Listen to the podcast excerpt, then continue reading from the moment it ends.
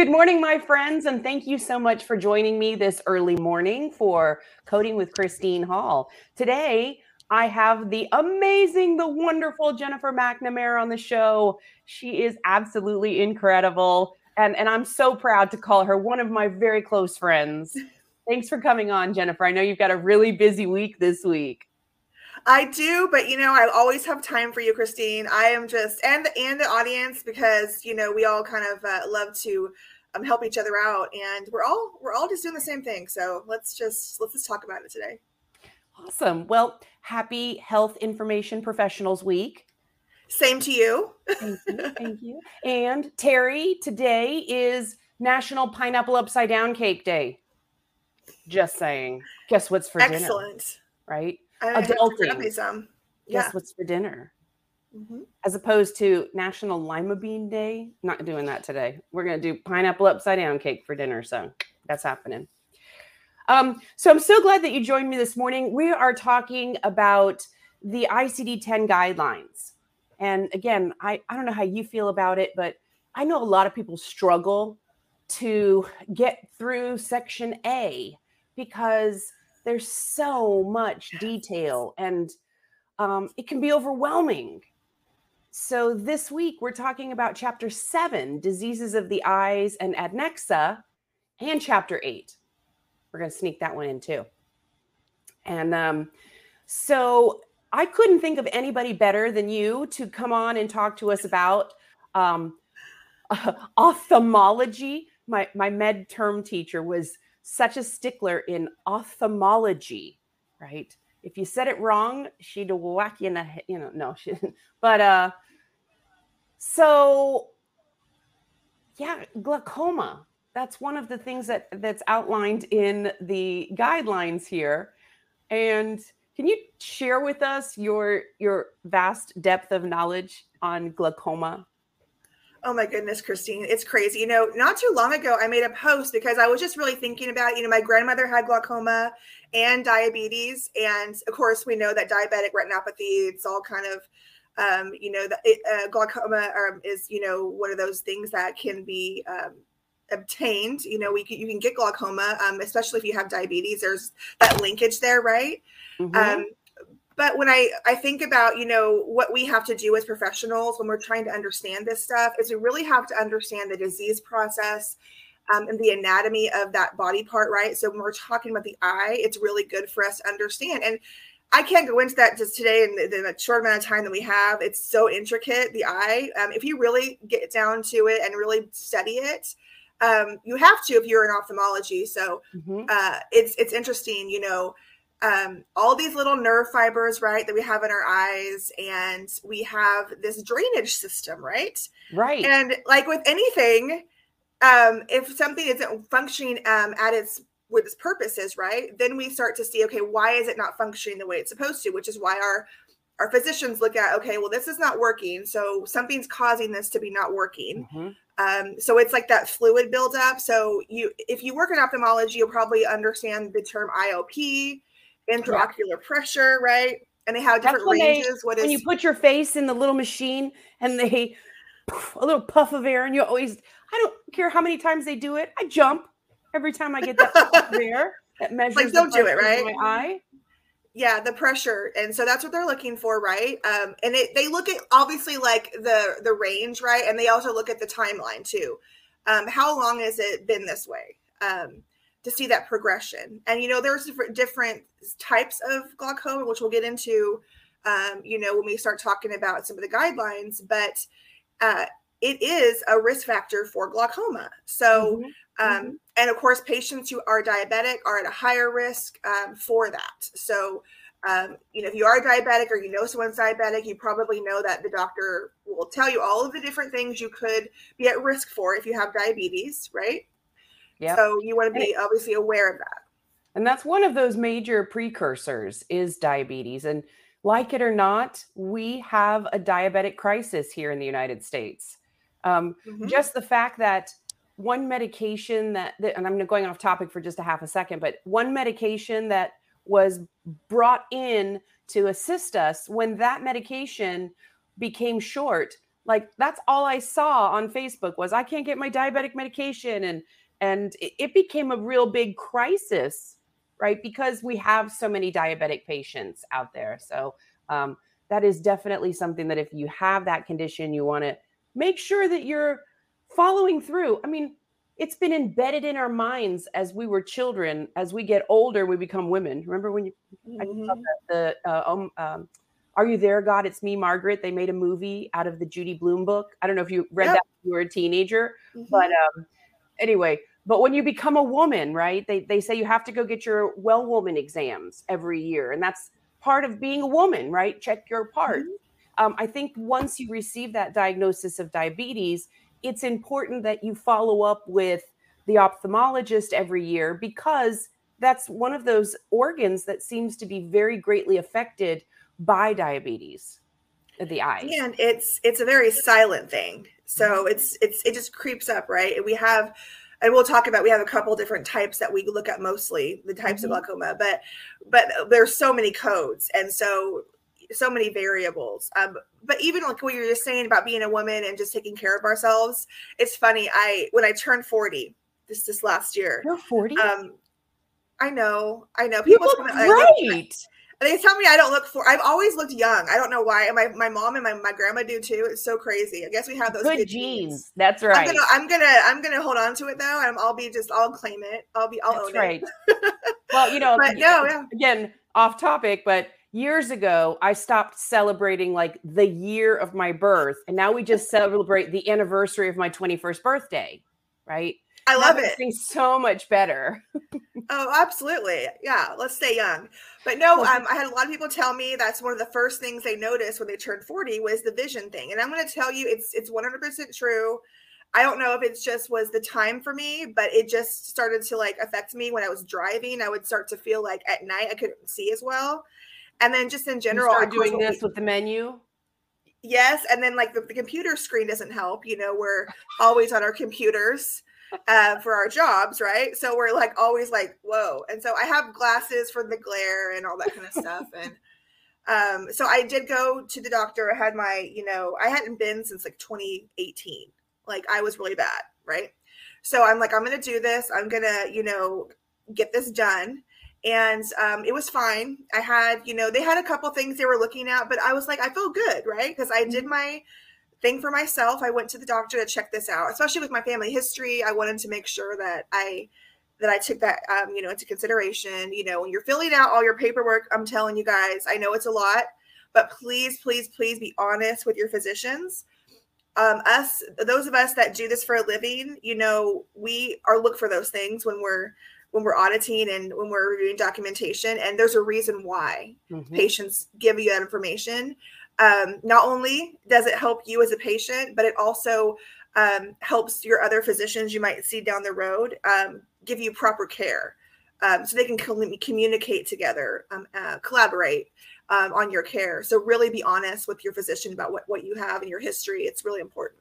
Well, you know, that's very important. And I'll, I'll, I'll share a few, quite a few years ago. I don't even want to say how many years ago because, you know, again, we're only celebrating the anniversary of my birthdays. So, quite a few years ago, um, I noticed that I was having these major floaters. I called them little boogies because that's what they they looked like to me. Like I kept going in the mirror in the bathroom and like, oh my gosh, I have a little boogie in my eye or something, and it wasn't. Um, it was the the vitreous detaching in the back of the eye, and they said that's just part of getting older. Mm. Now, fast forward, as we found out more and more about I have a connective tissue disorder, that's one of the signs and symptoms that we normally see in the progression of the connective tissue disorder. So, oh, now we can put it all together. So, when I finally went back to my um, optometrist to get my glasses adjusted, and he was like, oh, that makes sense now. All of this makes sense now. So, just like you're saying, that history of either your family history of mm-hmm. or your personal history of as it evolves because i seem to get more history as i get older which yeah. i don't know how i feel about that but um but yeah as that history evolve it becomes more and more pertinent so that our physicians they know what to do with us they know the path to lead us down for good health Exactly, exactly. So, and you know, you know, you and I are all about, you know, we're talking here to, here to talk to our health information professionals today, mm-hmm. and you know, we're patients. We're also trying to help patients. So, yeah, let's just really think about how everything that we document, everything that we document, is is important. Mm-hmm. So, what is the different types of glaucoma? Oh goodness. Well, um, there's um, there's many of them. Um, the two that I was gonna kind of bring up today is the open angle glaucoma, mm-hmm. which is kind of like your basic. I mean, there's not really any symptoms prior to you having that peripheral visual loss. Mm. Um, you'll mm. might like you might see some of those patchy things and those blind spots. Um, but the early signs, you of course, um, aren't really there until it happens, right? Mm-hmm. Um, and then you have, of course, the um, excuse me, the other one. Uh, I can't remember what it's called now. Where did it go on my notes here? I lost it. Is that angle closure first too? Oh my goodness, yes. It's like I had my notes in front of me. It's the angle closure, and it's it's the it's the sudden one, and it has all of the other stuff you know um, with it, and it's um, it's, it's it's the more serious one. And so ultimately, as coders, it's important for us to understand the different types. And there's a lot more to it. There's there's way more in there that we we can even talk about today. One of the things that I think is interesting about just the code set for that um, is how many digits you have. Mm, um, yes, and it's it's interesting how it's like one of the only sections where you have like you you would think you'd have like this seventh character. It doesn't kind of follow that that same you know a a, D, C, uh-huh. whatever. Right. You know, right. it, it, has its own numeric digits. And so you have to get a lot of information. Sometimes when you have even your diabetic retinopathy, you have all of those extra digits for is there going to be is there macular edema like is there all with right. or without um, and you have right and left obviously right right that laterality always gives us what is that the fifth or the sixth i think it's the sixth character that gives us that sp- sixth character gives us that laterality specificity so i think with a lot of our eye diseases that we report, you all you will have that longer, that more pronounced um, ICD-10 code because we can be so specific about it. Yes, absolutely. And um, so again, we're looking at the guidelines, right? So again, we need to know the type, right? So we need to know one other thing, which is the stage of their mm-hmm. And we really need to have that documented. we don't get to make that decision, obviously, as coders. Right. Um, that's not our decision to make. It's the physician's documentation that leads us there, right? So we have guidelines that are very specific to, you know, what do you have? What do you have documented? And then you plug it in. And I guess that sounds super simple when I say it that way. um, just plug it in. It's simpler than the guidelines say it. well, and to me, it makes sense because I've done this so long and I've spent a lot of time trying to simplify this process that I think sometimes gets um, complicated uh, because there's just so many guidelines, right? So I, I just have to tell everyone just keep it simple. Figure out where you are. What are you looking at right now? Right? Yeah. What, what, what do you know you, you have to do?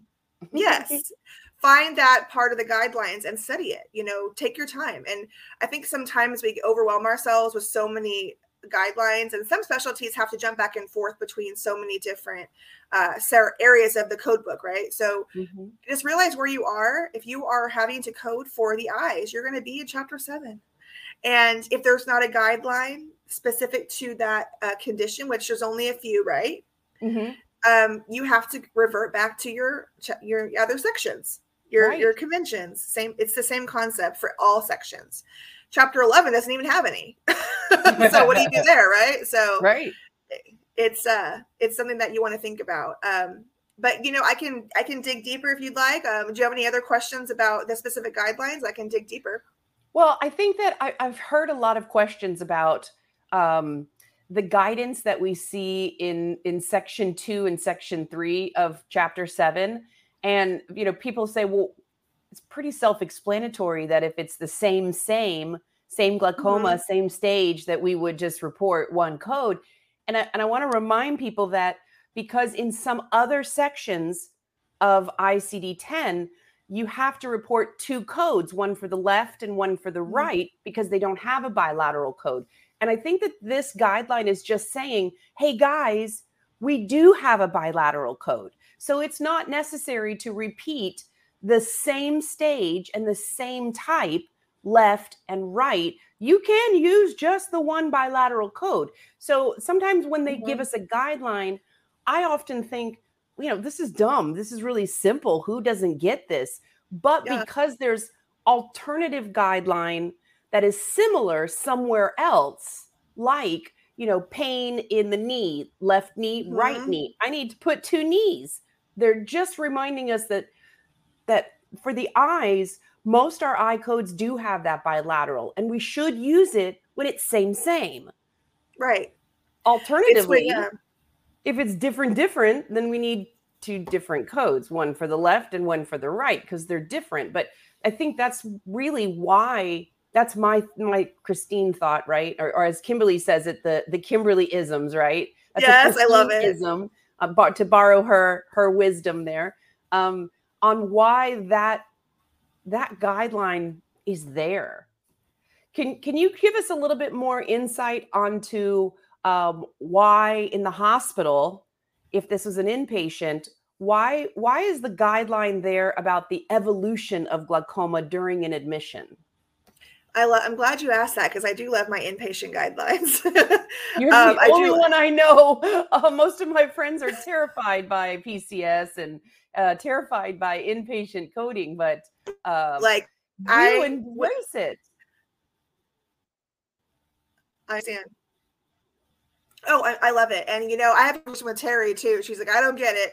But, you know, both of us actually have our CCS. She just prefers the the other side. But no, I love PCS. And, you know, there are certain organizations out there that would never let that become a thing probably in um in the in the uh, professional fee world right but I but i love how it just really to me it simplifies the matter and so when you're looking at um and that's for procedures of course but when you're looking at mm-hmm. the guidelines you see in um, cm you'll notice that sometimes it, it really does refer to an admission because both of us, both sides, we use the same chapter specific guidelines. And mm-hmm. ICD 10 is more heavily um, relied upon in the inpatient setting because that's how the payment is made. It's based on right. your severity of illness. It's it's based on at the end of the day, all said and done, what caused your admission. And the DRG right. payment is is based on that principal diagnosis after study, after everything said and done, right? What really was the reason?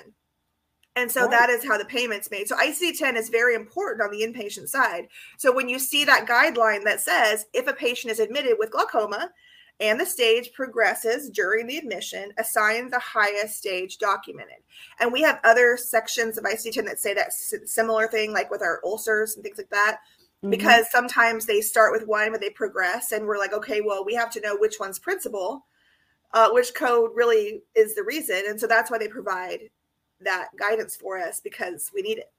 That's right. And, and like you said, from an inpatient perspective, you know, the payment really revolves around the condition. And in this case, if the glaucoma's gotten worse during the admission, well, they might need more resources during that mm-hmm. admission because it worsened. And so it's important that that diagnosis really reflect what was the what was that progression that happened during this stay that that was relevant to that stay. Exactly. And you and I both do risk adjustment, right? So it's kind of a similar mm-hmm. concept. We're trying to calculate the cost for that patient, whether it's, you know, retrospective, prospective, um, what, what's going to cost to, to insure that patient, right? To a payer. Exactly. But for a hospital, they're concerned about, you know, how this much visit. they're going to consume during this yeah. stay. Yeah. Um, and they have, they have models to forecast, you know, certain things, but, but that's kind of their, their focus at that moment. Most definitely. Yes. So I have another question. What okay. do what does the guideline mean when it talks about intermittent stage? What do you mean intermittent stage? Is it you don't know if it's stage this stage or that stage or like what are they well, talking it actually about? it actually says inter indeterminate stage. Is that what okay. you're referring to? Thank you. I read it wrong, and that happens okay. too it, it and I, am glad that that happened because it happens to the best of us where we read something wrong and then yes. spend too much time trying to figure it out go back to the source i know i do all the time i did the other day i'm like oh my goodness i didn't say that at all it totally changed the meaning i'm like i get it Oh my gosh. No, I've been there, Christine. No. So indeterminate stage, and I think there's others um, in other types of, of sections where they can't determine it, right? Um, so it has to be documented that way. Um, but it does say in the guidelines um, that character it should be based on the clinical documentation. Mm-hmm. Um, we we don't get to determine that ourselves um, as coders. Um, and then we do have um, the character zero, which is unspecified. so we don't want to confuse the two. Just like right. we have other seven characters that kind of have an unspecified, and they always have that option. Um, and then we have ones that it's really not, they can't come to that conclusion. We have some of those types of codes too, even in um, neoplasms, where you have like right. this really crazy situation where it went from one place to the next and it's gone so many places, they can't even tell you where it originated. So there's a code for that. And, and you know, that uh, I, I have to always go back to, and, and I know my friend Betty will understand, I go back to derm, dermatology. Yeah um, and a lot of times dermatologists really struggle with is this an uncertain prognosis or is this an unspecified prognosis where yes. we don't know what it is yet? And and having to make that determination. And that's why I'm, I'm really happy that the guidelines help us understand those differences between just like this uh, intermittent did i say it wrong again? It's okay. Indeterminate Thank you. I got you. I got you. Or, got okay, you. good. Or unspecified. You know, I was for a long time I couldn't say the word specificity. So when I would teach, I would designate one student in the room who could say it properly. And every time that a sentence would end with um, specificity, I would point at them and I would make them say it because I just struggled getting that out. So I understand. I understand. I'm there with you. It's it's tough. I actually one time I was doing a webinar on the skin and I had someone um, on the webinar tell me I was saying um, decubitus wrong. And um, I have been saying it the same way for years. and um, so I learned, and I'm, I'm okay with that. Call me out. You Absolutely. know, tell me that I'm wrong. I want to do it right. And then I started listening to like um, other people say it. I even asked my physician how to say it because I'm like, maybe I should ask you how to tell me how to say it. And yeah, so I, I corrected my my way I spoke. Um, but you know, it was it's it's nice when you can bring that up, up tactfully, of course. But uh, but right. definitely remind your friends, you know, what's accurate. We want to be accurate when we're when we're teaching. Absolutely. I um yeah, and and and it, it's that way. There there are many terms in medical terminology that um like potato potato that we say differently depending upon um, who where you're from what region you're in how do they say it what what influence on what accent is said and and so we we pick these things up. Um, and also you know just like I, I just mentioned our geographic areas might influence the way that we we process words. I don't know how we got there but um, just so, so if you do are in a situation where someone says a word incorrectly, you know, feel free to share with them that it's there. Oh, John says angina, right? agina, right? Angina. So I love it. I love it. Yes. If you're in the Bronx, it's agina. You know, if it's if we're somewhere else, it's angina. Boston in Boston. To breed and yeah. to bride, right? Potato, potato, right? So, so debridement. Uh, I always said debridement, and then I then I started saying debridement because everyone is like telling me this and that. But you know, you say how you say it. You can say glaucoma or glaucoma. That's right. Because there's a company called Glaukos that's a vendor uh, for the eyes and wow. some of their products that we use in ophthalmology. So like uh, people started saying glaucoma because it's Glaukos is how you pronounce it. So it was like how posh. I know, right? I feel like that's so, the fancy way to say it. Um, yes, very, very much so. Mm-hmm but no. But i like what you mentioned earlier about about the um you know in i'm going back to my you know pcs talk just for a right. minute because that's one of the things that i like about it is because it forces you to use a new code when something changes.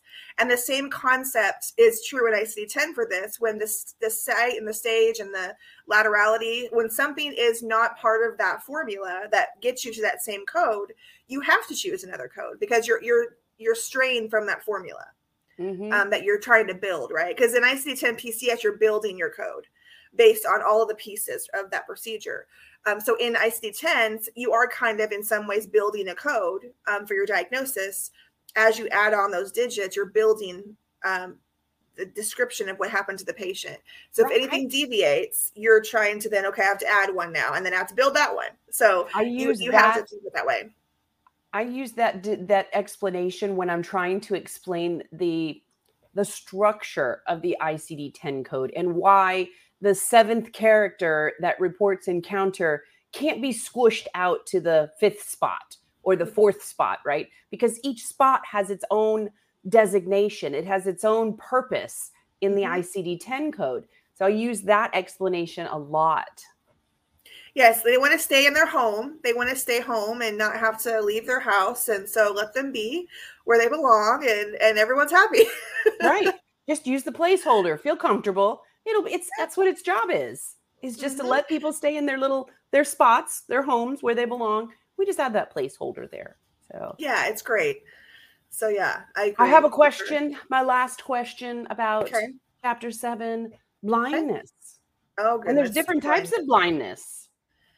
Yes. Um, so you hear the term blindness or low vision. You know, the guidelines just really talk about, um, you know, if if you have the both eyes documented right, the visual impairment category, if that's not documented, then it tells you what to assign. So sometimes the guidelines get very, very specific on a specific code, right? Like mm-hmm. if this situation is is true, this is the code for you.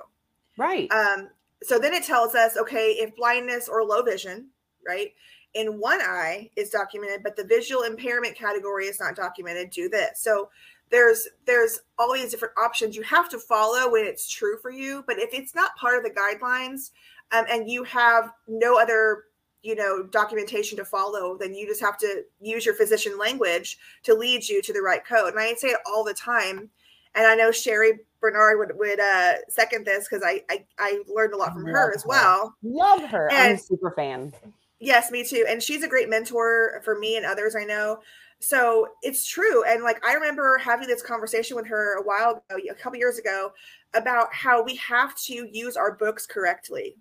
Um, I think we get so involved in encoders and and trying to quickly get there that we forget that the the proper way to do it is to index to tabular mm-hmm. and we mm-hmm. actually i don't remember the exact yeah. examples but we were we were doing this in one of our webinars that we did and it was crazy how not going that process led you to the wrong code. Absolutely. Um, Absolutely. So you, mm-hmm, you have to use the physician language every time, and that's going to be your safe spot. Like, take that language, plug it into the index, and let it lead you where you're supposed to go so you don't overcode or undercode. You get to the correct one for your documentation, and then you don't, you know, go astray. so, Absolutely. Yeah. Absolutely. Mm-hmm. Well, Thank you. Thank you for sharing that. I, I do want to make a quick notation that chapter eight is the diseases of the ear and the mastoid process, but there's no guideline there for us. So, so Christine's going to fill in the blank here. Okay. One of the big pet peeves I have, especially with primary care or ENT, is the lack of documentation for impacted cerumen. Yes. So, Cerumen is normal. Ladies and gentlemen, we all have earwax. It's a normal thing. It's supposed to help us protect the eardrum, right? And that that and but sometimes that wax builds up. When it builds up, well, it causes two things. One, your physician can't see the tympanic membrane, so they don't know what's going on behind the ear fluid, right? So it has to come out. And second, because your husband might yell at you three times a night that the TV is too loud, that may or may not happen in my house on a regular basis. And it could be that you're reaching an age where the hearing decreases, or it could be that you have impacted cerumen and it needs to be removed so that you can hear the TV at a normal level or whatever normal is. Um, mm-hmm. So please make sure that if the procedure's being done to remove that cerumen because can't hear the TV, or because they can't see the tympanic membrane, that you see that documentation that states it's impacted. Because otherwise, you know, moving a little piece of wax out of the way is not impaction. And we don't have uh, a separate procedure that needs to be done, um, and and it really doesn't reflect normal cerumen versus impacted cerumen. So that's my I love it. shoebox greeting about the ear that's not in the guideline, but please, you know, make a little side note there that just reminds you that cerumen is okay unless it's impacted, can't hear TV, wink, wink, or can't see tympanic membrane clearly. Right. Understood. Yeah. I mean, oh gosh, how many times have I coded that in my career? It's like I can't even count. It's crazy. Um, yeah, and I wanted to do one more thing. I, I forgot to say earlier that um, I think it's really important when it comes to not just with the eyes, but in any section. We have these procedures, these eye stents that they they per, they perform, and um, some of these other procedures where you have to have a only a small amount of codes are applicable in your LCD. Right. Right. And if you stray from that, you're in trouble. So I do encourage you, if you're in ophthalmology, to really check those, um, especially for those procedures where they have a very specific code set, uh, only these specific codes. And that is where you say, okay, what language is in this code that needs to be in the documentation? Um, how do I get it from the documentation into the correct code and making sure it's payable? Um, and you know some of your your reps for those those those products have some good um you know tip sheets you know for for that. Yes. but at the end of the day just get the documentation accurate. What's the state? What's the laterality? A laterality should always be there let me tell you but we do have you know guidelines that tell us where else we can find that laterality. If it's not clear in the impression right we can we can get it there. Right. but we do want to make sure that it's there clear you should know if it's right or left i hope that should be a thing uh, and just make sure that all that information is there because we know it's important and we know that you know it's important as a physician we just want it in the documentation that's what we, we need to see Absolutely. so that's my spiel Yes, that's a great spiel. I love it. Um, I have a couple of announcements to make before we leave. So, if you don't mind, Jennifer, uh, I wanted to remind everybody there's a, a- quite a few wonderful things going on out there in the industry. If you need CEUs, um, but we're doing so much more to get us all back together. I know that COVID kind of split us apart, and that's not a bad thing because I've made some great friends remotely and and had the pleasure of meeting up with them in person. Uh, Mhm. by the way, are you gonna you going to New Orleans again this year? i just got notified that i am Woo! We'll see each other there. I got mine yesterday too. i'm going to be speaking at, at haas so i'm excited Oh, that's going to be great. But there's a couple of other opportunities. Um, Advanced Coding Services has their retreats. I absolutely am in love with this concept. It is Mhm. coders getting together casually talking about the things that we love education in shorts and flip-flops right I love how it. incredible having dinner sitting at the table with your subject matter experts and getting to know them in that really more intimate type of setting so um, beth has the first retreat this weekend in georgia we have another retreat coming up in June in San Diego. You don't want to miss it. Amazing that's my speaker. Is that your is that your place, San Diego? that's my home that's my home state and i love san diego yeah Yay! Um, so go to advancedcodingservices.com. Take a look at the retreats. Uh, there's another retreat in the fall. We're going to be in um, Arizona, right? Really getting in a nice, quiet environment where we can learn and we can we can network together. Last thing I want to tell you: space is limited for the cruise next year. So cruising with the coder. You guys heard me last week with Kim Huey. Um, you want to make sure Lexi, do we have that string to run across the bottom with the co- cruising with the coder? Make sure that you're reaching out to Don the cruiser so that you can book your accommodations and join us next year on the Carnival Mardi Gras. Listen, I went this year, Jennifer. I got to tell you how super cool to be on a cruise with your fellow coders. We had great conference, um, and then we could go and lounge by the pool. CEUs, pool, exotic destinations. Like I am so so in love with this. Absolutely. I love it, Christine. That's So, fabulous. Um, just want to remind everybody join us. If you need to reach out to Jennifer, her contact information is should be scrolling yep scrolling across the bottom if you're not connected with jennifer on linkedin you are missing out on a wonderful resource. Jennifer has her finger on the pulse of just about everything that's going on these days both inpatient and outpatient. So proud of you. And Oh, uh, please make sure you reach out to her or you reach out to us here at sterling global solutions and we'll see you in two weeks. See you soon. thanks jennifer. Uh, bye. thanks for watching